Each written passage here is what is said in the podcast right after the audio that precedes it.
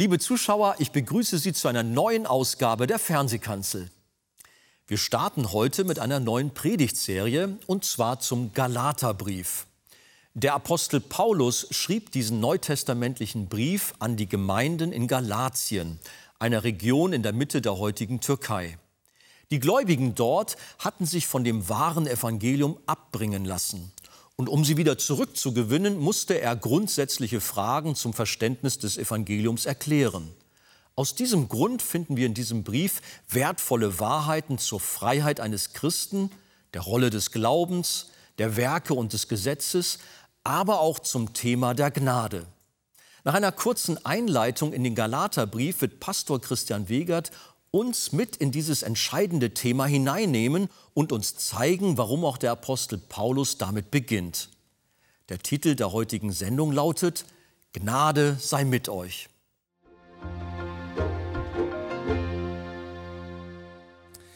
Wir beginnen heute mit der Predigtreihe aus dem Galaterbrief und ich lade euch ein, dass ihr aufsteht mit mir und wir lesen aus Galater Kapitel 1 die ersten fünf Verse.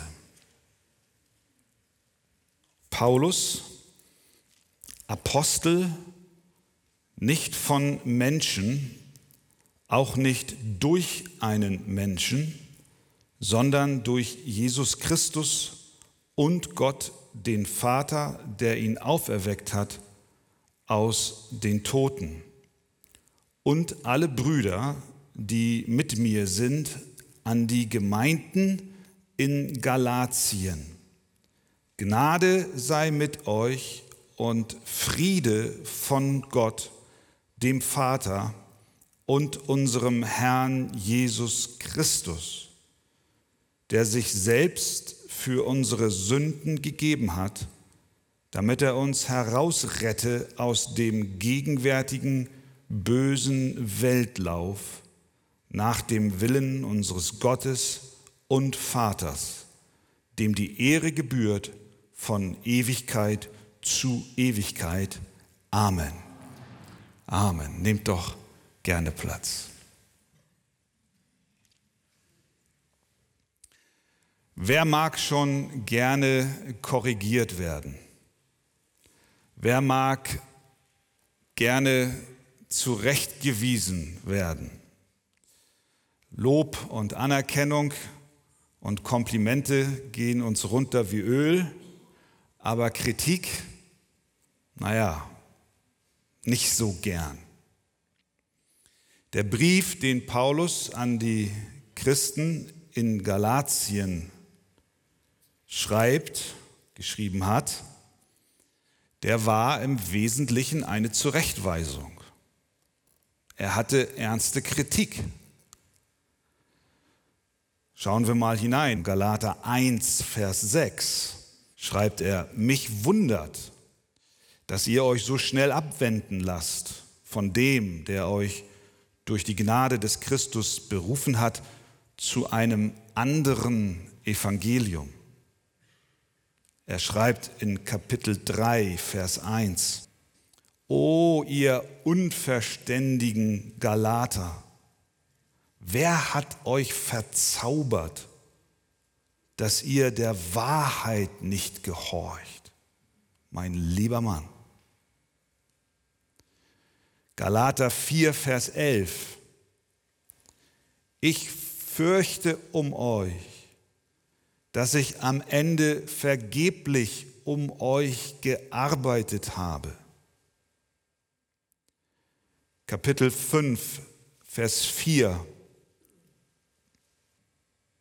Ihr seid losgetrennt von Christus die ihr durchs Gesetz gerecht werden wollt. Ihr seid aus der Gnade gefallen. Das ist keine Bauchpinselei. Das sind klare Worte, offen und ehrlich, schreibt Paulus ihn. Denn sie hatten sich verrannt. Sie brauchten Zurechtweisung. Was war passiert? Die Christen in Galatien, in der heutigen Türkei, waren durch den Missionsdienst des Apostels zum Glauben an Jesus Christus gekommen. Doch nachdem er die Gegend verließ, traten Leute auf, die den Apostel in Misskredit brachten. Ganz gemeine Typen waren das.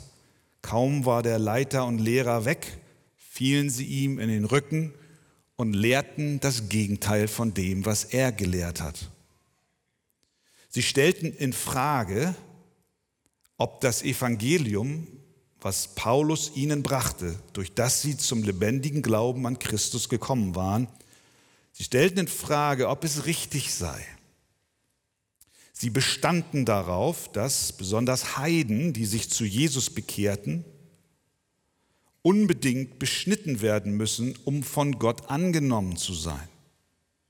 Die Botschaft des Apostels, dass ein Mensch allein aus Gnade durch den Glauben gerettet wird, reichte ihnen nicht aus, sondern sie setzten etwas drauf. Nicht nur die Beschneidung, sondern sie gingen teilweise so weit, dass das jüdische Zeremonialgesetz als Ganzes angenommen werden müsse und auch gehalten werden müsse. Diese Menschen, die das in Galatien, in den Gemeinden, die dort waren, ein Hinweis übrigens, dass es Ortsgemeinden gibt, biblisch ganz klar umrissen hier, diese Menschen, die diese Lehren hineinbrachten, die nennt man Judaisten. Das sind eben die, die sich auf das mosaische Gesetz berufen und sagen, das muss auch heute noch von jedem Christen befolgt werden. Paulus war darüber sehr besorgt, sehr besorgt. Denn er erkannte in diesen Fragen eine Grundsatzfrage, die der Christenheit nicht nur damals begegnet ist, sondern über die Kirchengeschichte hindurch bis heute in verschiedensten Formen und Facetten, aber im Wesentlichen in diesen Kernfragen begegnet. Und deswegen ist er so klar in seiner Ansage und in seiner Sprache. Und so haben wir heute immer noch den Galaterbrief vor uns liegen, der von seiner damaligen Aktualität auch über die 2000 Jahre Kirchengeschichte bis heute nichts verloren hat. Der Brief wird auch die Magna Carta der geistlichen Freiheit genannt. Er ist ein Kernbrief, der auch der Reformation vor 500 Jahren zugrunde lag. Als Martin Luther den Galaterbrief studierte, entdeckte er darin das wahre Evangelium der Gnade Gottes.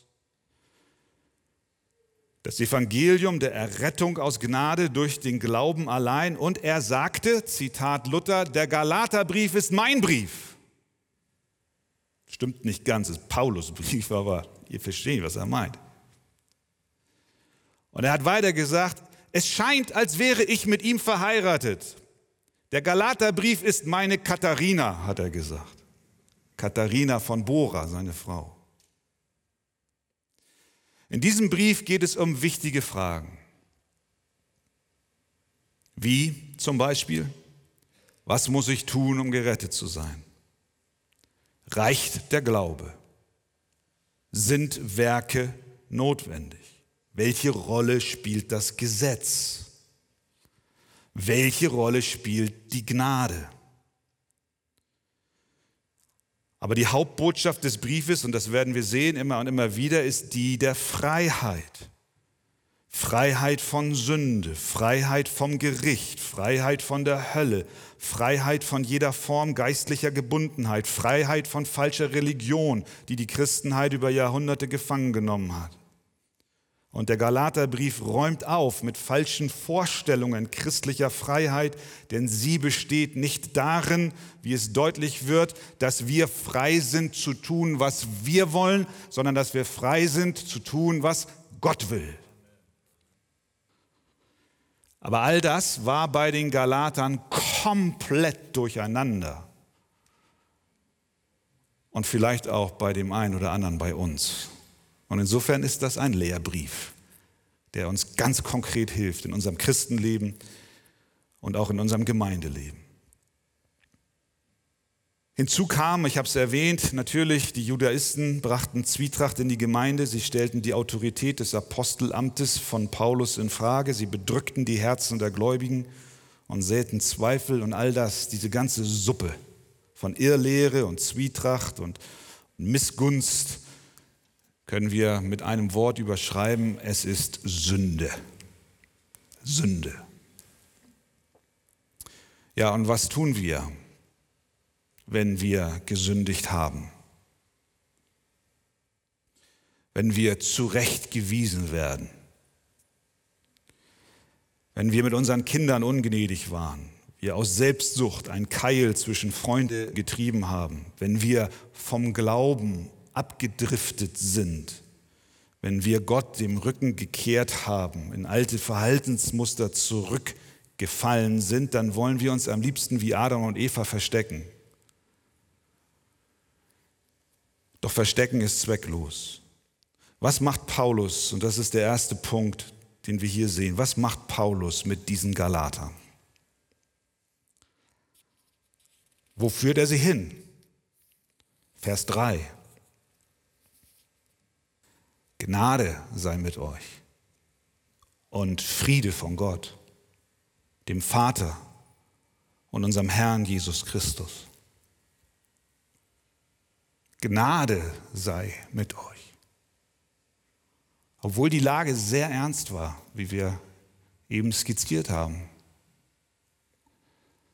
schüttet der Apostel seinen Frust nicht über sie aus und mahnt sie mit harschen Worten.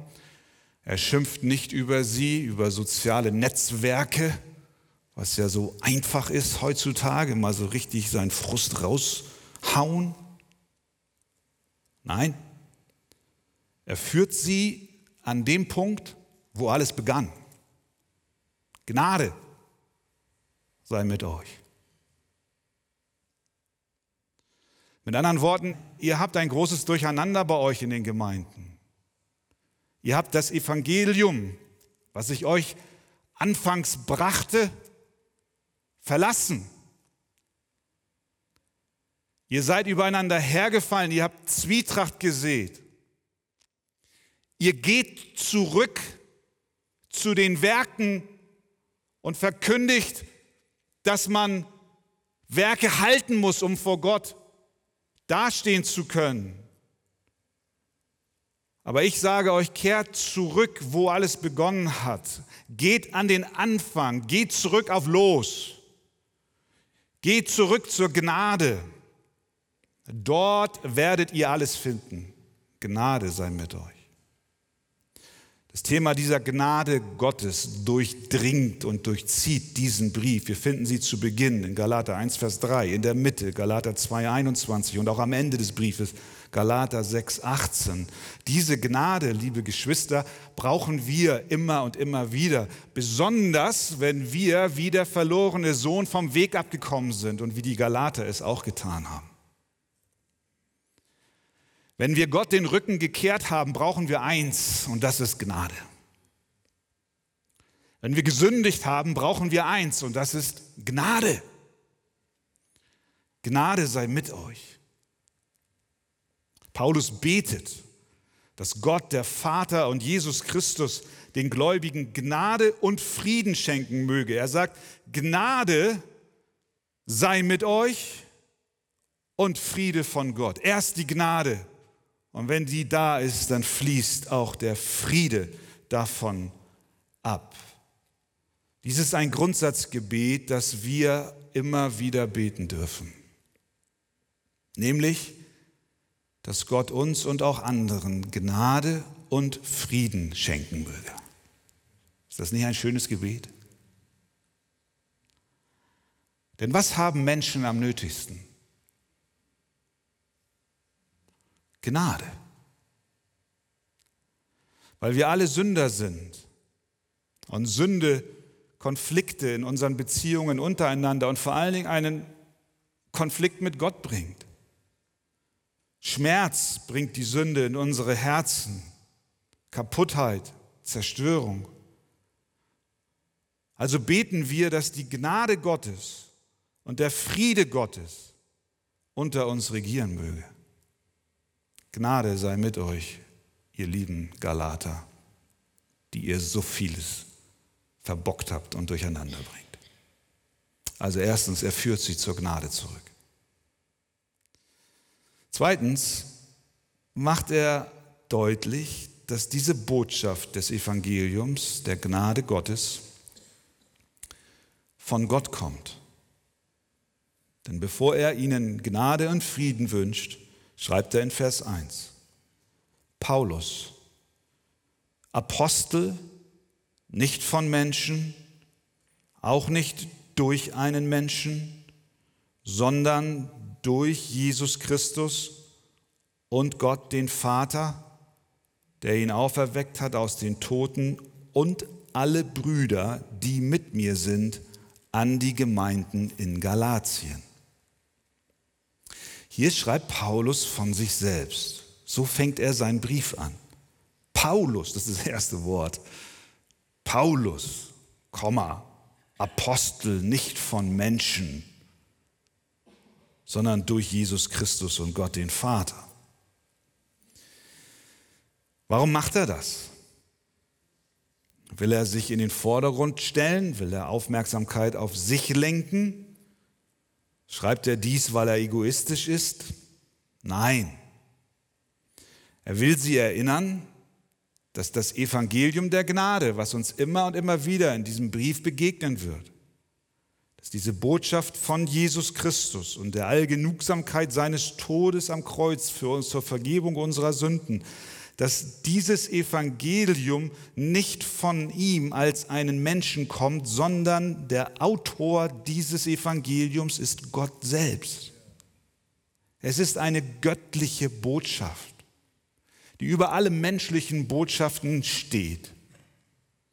Und er legt sein Gewicht hier in die Waagschale nicht, weil er sagen will, ich bin der tolle Kerl, sondern um den Galatern und auch um uns immer wieder in Erinnerung zu rufen, die Botschaft von Christus ist aus dem Himmel zu uns gekommen, vom Schöpfer dieser Welt, von dem, der dich gemacht hat. Er sendet seine Erlösungsbotschaft.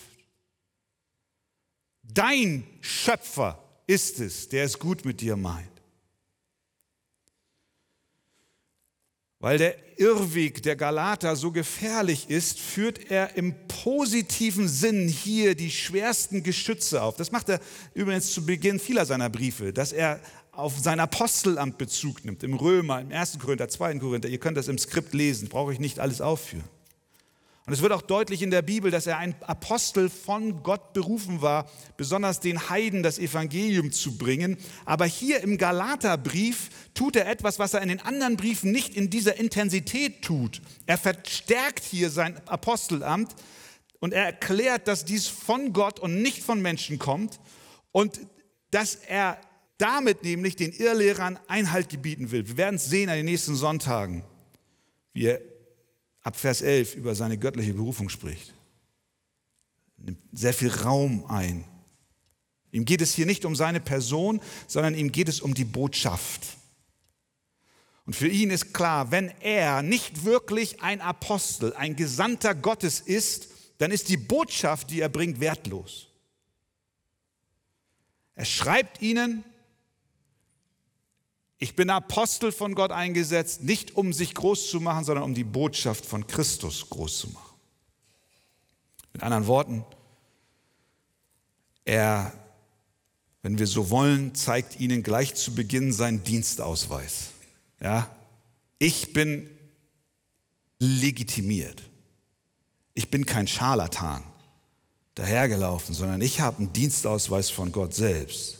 Ich bin ein echter legitimierter Vertreter des Evangeliums der Gnade Gottes. Und um diesen Punkt deutlich zu machen, schreibt er dann noch, und alle Brüder, die mit mir sind. Brüder, die ihm in diesem Dienst bestätigt haben. Er kämpfte dafür, dass die Gnade Gottes zu den Menschen kommt. Und dieses Anliegen ist das Anliegen Gottes. Das ist das Anliegen unseres Herrn, wie wir schon gesagt haben. Er will uns Gnade bringen und geben. Und wenn wir in die Bibel schauen, sehen wir, dass dieses Thema ja nicht nur im Galaterbrief ein großes Thema ist, sondern es ist im Prinzip eine Botschaft, die durch die ganze Bibel hindurchgeht. Die Heilige Schrift vom ersten Buch Mose bis zur Offenbarung ist nichts anderes als die Geschichte der Gnade Gottes mit verlorenen Sündern.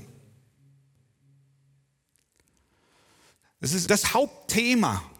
Und das wird hier wieder deutlich. Paulus sagt, das ist von Gott und nicht von mir. Es ist eine Schatztruhe. Die Bibel ist eine Schatztruhe der Gnade. In ihr sind Juwelen des Trostes, Goldmünzen der Zusicherung, Diamanten der Verheißungen zu finden. Und deswegen heißt es in Römer 15, Vers 4, dass wir durch den Trost der Schriften Hoffnung fassen. Und das ist es, worum es hier geht. Wenn wir also versagt haben, unsere alte Natur uns wieder einmal übermannt hat, dann müssen wir zurück zur Gnade gehen, denn diese Gnade ist nicht originär von Menschen, sondern von Gott. Statt unsere Bibeln zu schließen, müssen wir sie öffnen, sie lesen, in ihr baden wenn wir versagen, dann neigen wir dazu, uns zu verstecken. Doch das ist keine Lösung. Nirgendwo werden wir finden, was wir brauchen, als allein in Gottes Wort. Dort begegnet uns die Botschaft der freien Gnade und Vergebung Gottes, das Evangelium. Das können wir nicht oft genug wiederholen. Damit ist keine billige Gnade gemeint. Nicht, dass jemand hier sitzt und sagt, naja, dann kann ich ja machen, was ich will. Nein, es ist eine teure Gnade, wie Bonhoeffer es ausdrückt, teuer, weil sie in die Nachfolge Jesu Christi ruft, teuer, weil sie den Menschen das Leben kostet, Gnade ist sie, weil sie ihm so das Leben erst schenkt. Teuer ist sie, weil sie die Sünde verdammt, Gnade, weil sie den Sünder rechtfertigt. Teuer ist die Gnade vor allem darum, weil sie Gott teuer gewesen ist, weil sie Gott das Leben seines Sohnes gekostet hat. Ihr seid teuer erkauft und weil uns nicht billig sein kann, was Gott teuer ist. Das ist die Gnade des Evangeliums von Jesus Christus. Halleluja.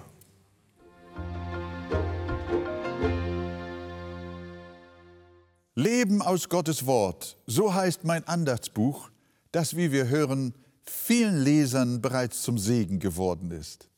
Sie schreiben zum Beispiel, lieber Pastor, ich bin so dankbar für die Andachten. Die täglichen Andachten tun der belasteten Seele sehr gut, schreibt jemand anders. Und ein drittes Beispiel, ich freue mich morgens, wenn ich aufstehe, auf die stille Zeit und beginne mit der Andacht aus dem Buch Leben aus Gottes Wort. Vielen Dank dafür. So soll es weitergehen. Bestellen Sie sich doch auch dieses Andachtsbuch. Inzwischen ist eine neue Auflage da mit einem Inhaltsverzeichnis und einem umfangreichen Bibelstellenverzeichnis, sodass man alle Andachten nochmal anhand der Bibel nachstudieren und nachlesen kann. Dieses Andachtsbuch, so wünschen wir von Herzen, soll uns mit unseren Missionsfreunden mit unseren Fernsehzuschauern und allen, die es wünschen, geistlich verbinden. Wir beten zusammen, wir lesen zusammen eine Andacht und wir glauben zusammen und so lebt die Liebe Gottes und die Freude am Herrn in uns allen und wir sind verbunden zur Ehre Gottes. Bestellen Sie das Buch.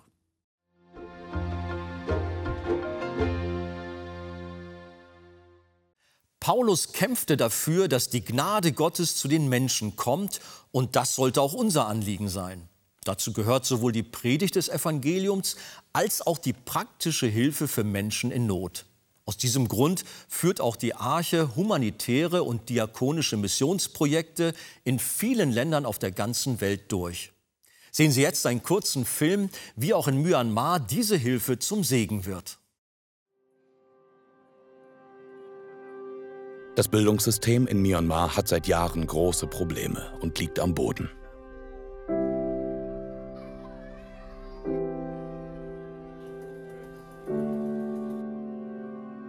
In abgelegenen Regionen gibt es zum Teil keine staatlichen Schulen. Vorhandene Schulen haben zu wenig Fachkräfte und es gibt keine Mittel für Lehrergehälter. Um den Kindern eine solide Grundlage für ihren Bildungsweg zu ermöglichen, unterstützt die Arche Hamburg Schul- und Vorschulprojekte in Myanmar. Das Schulsystem in Myanmar ist sehr schwach ausgebildet. Es besteht keine wirkliche Schulpflicht. Und genau an diesem Punkt setzen unsere Geschwister von MCCP an. Mit jeder Gemeinde, die gegründet wird, wird auch eine Vorschule eröffnet. Dazu laden sie die Kinder aus der Nachbarschaft ein und sie bringen ihnen nicht nur Rechnen und Lesen bei, sondern auch Bibelverse und das Evangelium.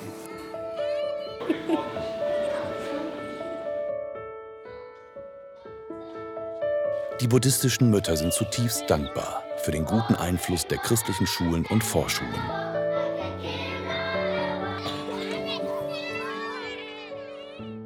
Ein Segen für die ganze Familie und darüber hinaus für das ganze Land.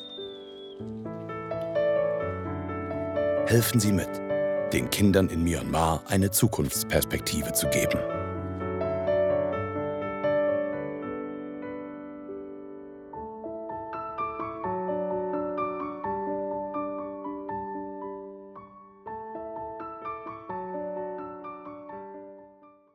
Liebe Zuschauer, die Bibel erklärt, dass der Glaube ohne Werke tot ist und Anteilnahme und Fürsorge für die Armen und Notleidenden ein Ausdruck wahren Glaubens ist. Wir bedanken uns bei allen, die uns dabei unterstützen und dadurch neue Hoffnung und Lebensperspektive in das Leben vieler Menschen in aller Welt bringen.